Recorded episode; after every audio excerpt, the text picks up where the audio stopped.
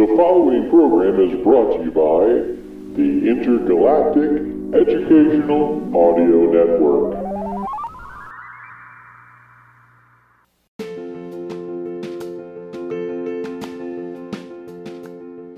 Welcome back, everybody, to And So the Mind Reels podcast. I am your host, Lee Mueller.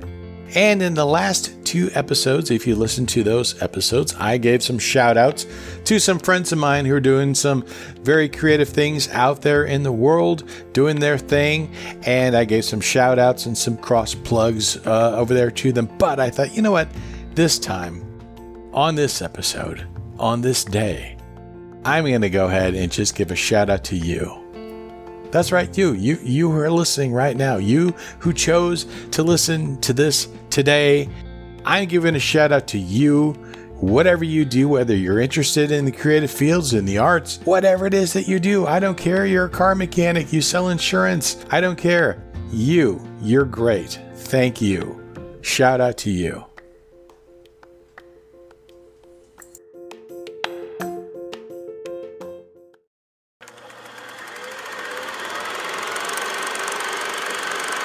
Thank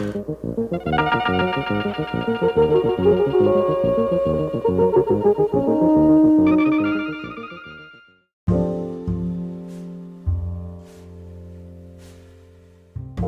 Thanks for coming back. In this episode, I'm going to explore another whole side of exposition that I didn't talk about last time. Now, this will especially apply to all you out there who've ever wanted to try to, you know, write a story, or if you are a writer or a screenwriter or a playwright or whatever, where you're going to be creating worlds and telling stories, there's things you need to know. Now, if you ever taken a class in writing, you may have heard this phrase Show, don't tell.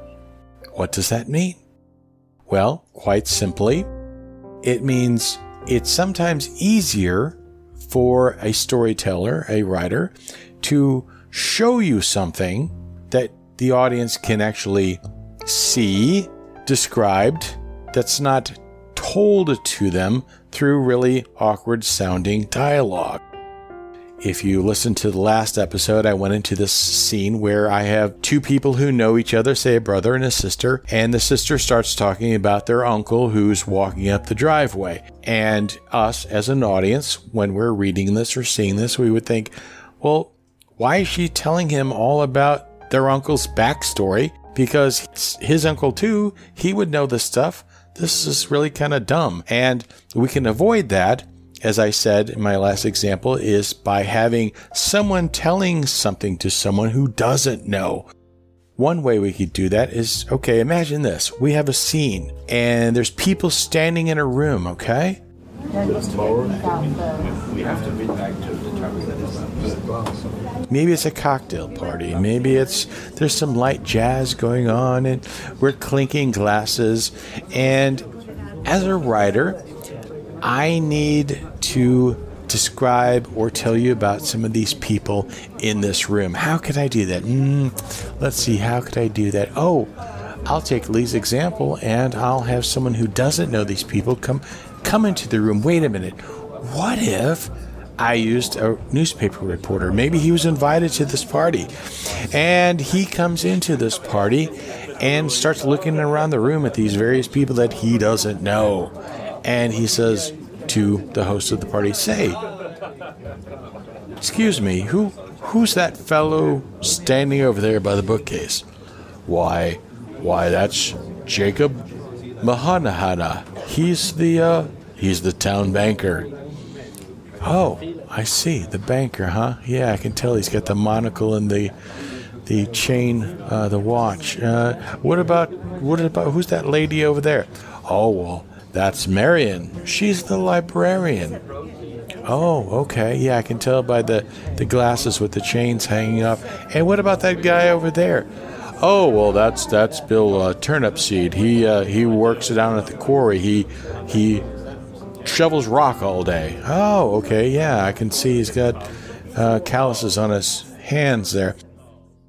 So basically, in doing this, I'm having this information poured out to my reader, to my viewer, to my whoever that's watching the story or reading the story, describing these people at this party and now you know who they are and what they do. And the way I've done it is by having another character who doesn't know, who's kind of representative of the audience, of the reader, coming in going, Oh, who's that guy? Well, who's this person? Who's it? What's going on here? How come there's things flying about? Or why is this room painted this color? You know, whatever I need you to know, I can have someone come in and ask the question and make it seem very, very naturally. Very, very natural, actually naturally natural.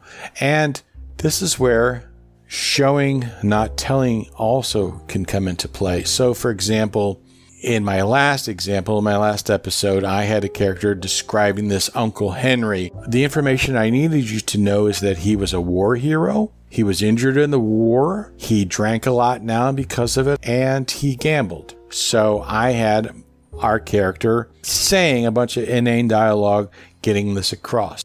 Now, an easier way. What's an easier way? I'll tell you. I can show you visually. Now, this would be great in a medium of, you know, film or television where you can actually, as an audience member, see it.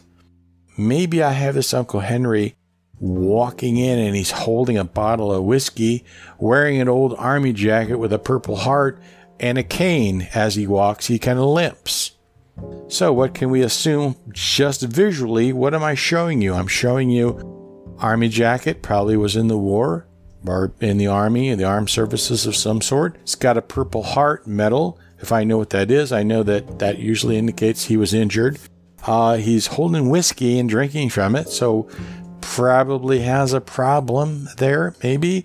Uh, and he walks up to his relatives and asks them for some money because he's short this week, so I know he has financial issues. I never had to spill one word of dialogue to convey this information. I just went ahead and showed you. I visually represented all the information I needed you to know about this person. Same thing. I could, I could want a bad guy uh, so we have a bad guy, and he walks into a saloon. Okay, I guess we're doing a western. It's it's a saloon. He's walking into the saloon, and he has a black hat on. Okay, and there's a big, huge scar down the middle of his face. Maybe he has an eye patch, and maybe he has a "Go to Hell" uh, tattooed across his forehead, and a machete tattooed on this hand, and a gun tattooed on this hand.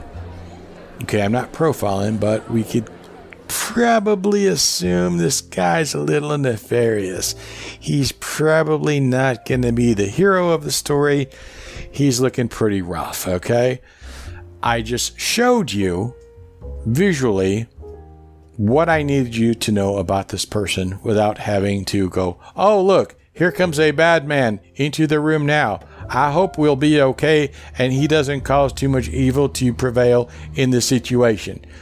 I didn't need to do that because that would sound really, really, really bad. I'm going to show you what it is that you need to know by the character or by a certain situation. I have a person walk over to the window and look out and see the sun setting. You, as an audience, can assume it's going to be night soon. I don't have to say, Look, it's getting dark. It will be night soon. Don't have to do it. Save yourself that dialogue. Just show the audience what they need to know to move your story along if it's important information.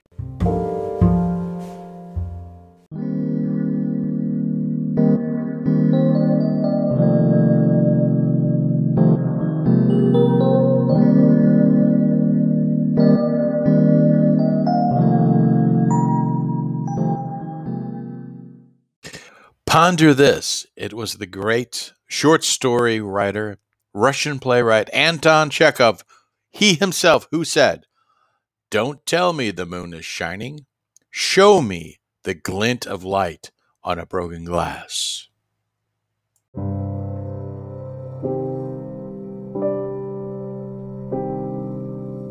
The other side of this is there's certain things an audience doesn't need to know. There are countless things that I've read or seen over the years where someone introduces or focuses upon something that you never see again for the rest of the story and it played no part whatsoever, but it was just, I don't know, filler. I don't know what people are thinking. Sometimes they create stuff and you focused on that brooch in that uh, counter for five minutes and then it, I would I never saw it again. It had no part in the ending and I don't know why you wasted five minutes of your story doing that.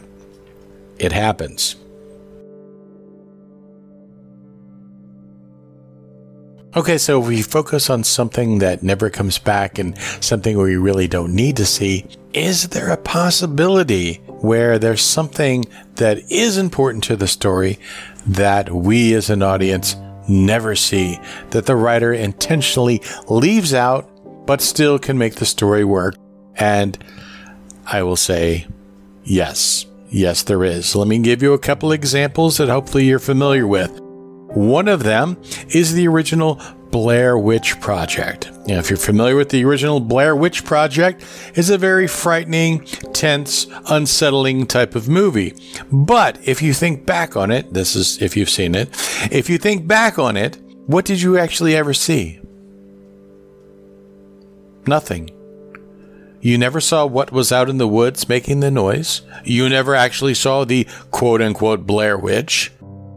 Everything was just suggested sort of off camera, out of the audience's view. What frightened you was what your imagination filled in, was what you thought was happening, but you never actually saw. Another example of something where what you don't actually ever see, but kind of fills in a unique plot twist, is the movie by the Coen brothers called Barton Fink. Uh, if you're familiar with that, uh, if you you're not, I, I do recommend it. It is a it is a tough uh, Coen Brothers movie to watch. Uh, it's not a lot of people's favorites, but it kind of jumps around a bit. But there's an interesting plot device that they use. Now, halfway through, there's a female character who winds up being murdered. The interesting thing about this is that her head is missing. Now, at some point in the movie after this happens, Barton, our main character, Barton Fink, receives a package in the mail, which is a box about the size of a human head. He doesn't actually open it. We don't actually see what's inside of it. But we as an audience suddenly start assuming that the head is going to be in this box. At some point, he's going to open that up and there's going to be the head and we're going to know what happened to her and what happened to her head. We carry this they they as writers carry this all the way to the very end where there's this last scene of Barton sitting on a beach with the box next to him. Someone on the beach asks him, our character, "Hey, what's in the box?" Barton replies, I don't know. And scene. Fade to black. We're never told what's in the box. We never, ever have proof or evidence that we, as an audience who assumed the character's head who was killed was in that box, we don't know. It's never shown to us but it trailed us along. It kept us going. It kept the story moving because we were wanting to see what was in this or the Blair Witch. We were wanting to see this Blair Witch. What was out in the woods? What was making those noises? What is in the dark? Why is that guy standing in the corner? What? We never know. It's a device that can be used as a storyteller to not show, to not tell, but keep us interested and keep us going and keep the story kind of keep us on the edge of our seats wanting to know. Is it a letdown? Yeah sure. I mean at times there's audiences who are like oh that was kind of stupid. We never did see what happened there. We never did we never did know what was in the box. We never did see this here witch. It's okay. It's a device a storyteller or a writer can use to keep you going, to keep you entertained, uh, to keep things suspenseful, to keep you unsettled, as it were, to keep the tension high so that when you leave the theater or the cinema or the book or the whatever, that you have this uneasy feeling that stays with you. And what does that do? It makes you remember because your mind just won't let go of that. You'll keep thinking about that and, and, and remembering that as opposed to something else that's a nice, fluffy, nice family type movie that you see once and then you completely forgot and it comes on television a couple of years later and you go like, I think I saw this. I don't, I don't really remember this. And you're watching it. Oh, well, that kind of was from the, you know, there's stories like that where they're very nice and they're very safe and they're very, you know, drawn out for you. They go from A to B to C and they resolve themselves and we live happily ever after, those are not as memorable as the things that kind of, you know, unsettle us or upset us or leave some information out that we don't know. The, the tension type of movies where the writer was very, very clever, very, very clever, and knows the audience and knows what levers to push, pull rather, and buttons to push, and can keep you strung along and entertained. When it comes to exposition, there are examples that I've covered here in my last episode and this episode. If you, as a creator, can delve into. Now, there are variations of this. I mean, please take this information, which is just very, very basic and fundamental. It's like learning, you know, baseball for the first time when you're a little kid. You learn how to catch, you learn how to throw the ball, you learn how to catch the ball, and then you, you go on from there. The same way with basic writing. Any basic creative writing classes you're going to take, you're going to learn these fundamentals. So when it comes to exposition, you can either overtell, you can show and don't tell, or you can leave out. Telling your audience what they need to know is important. It's very important to move your story along so that they go, okay, we, we know what this one is. Okay, we understand what this person does and what this scene is going to do and why this resolved this way. We need to know. And sometimes the things that we don't need to know, that is a delicate balancing act, and that's where creativity comes in. Can you walk that fine line between showing and not showing, between telling and not telling, or leave, you know, things out that they don't really need to know that they can just kind of assume? Uh, it can be a sticky wicket. Now, the best way I found to determine this is to ask yourself, does this particular detail, this particular character, this particular line add anything to the story? Does it help it like move along? Am I stepping on the accelerator a little bit so the car's going down the road a little bit further?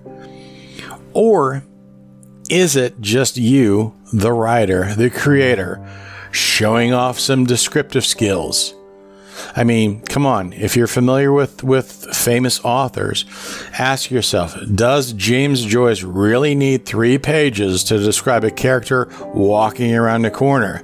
Or is he just kind of showing off? Or is he just doing that for effect?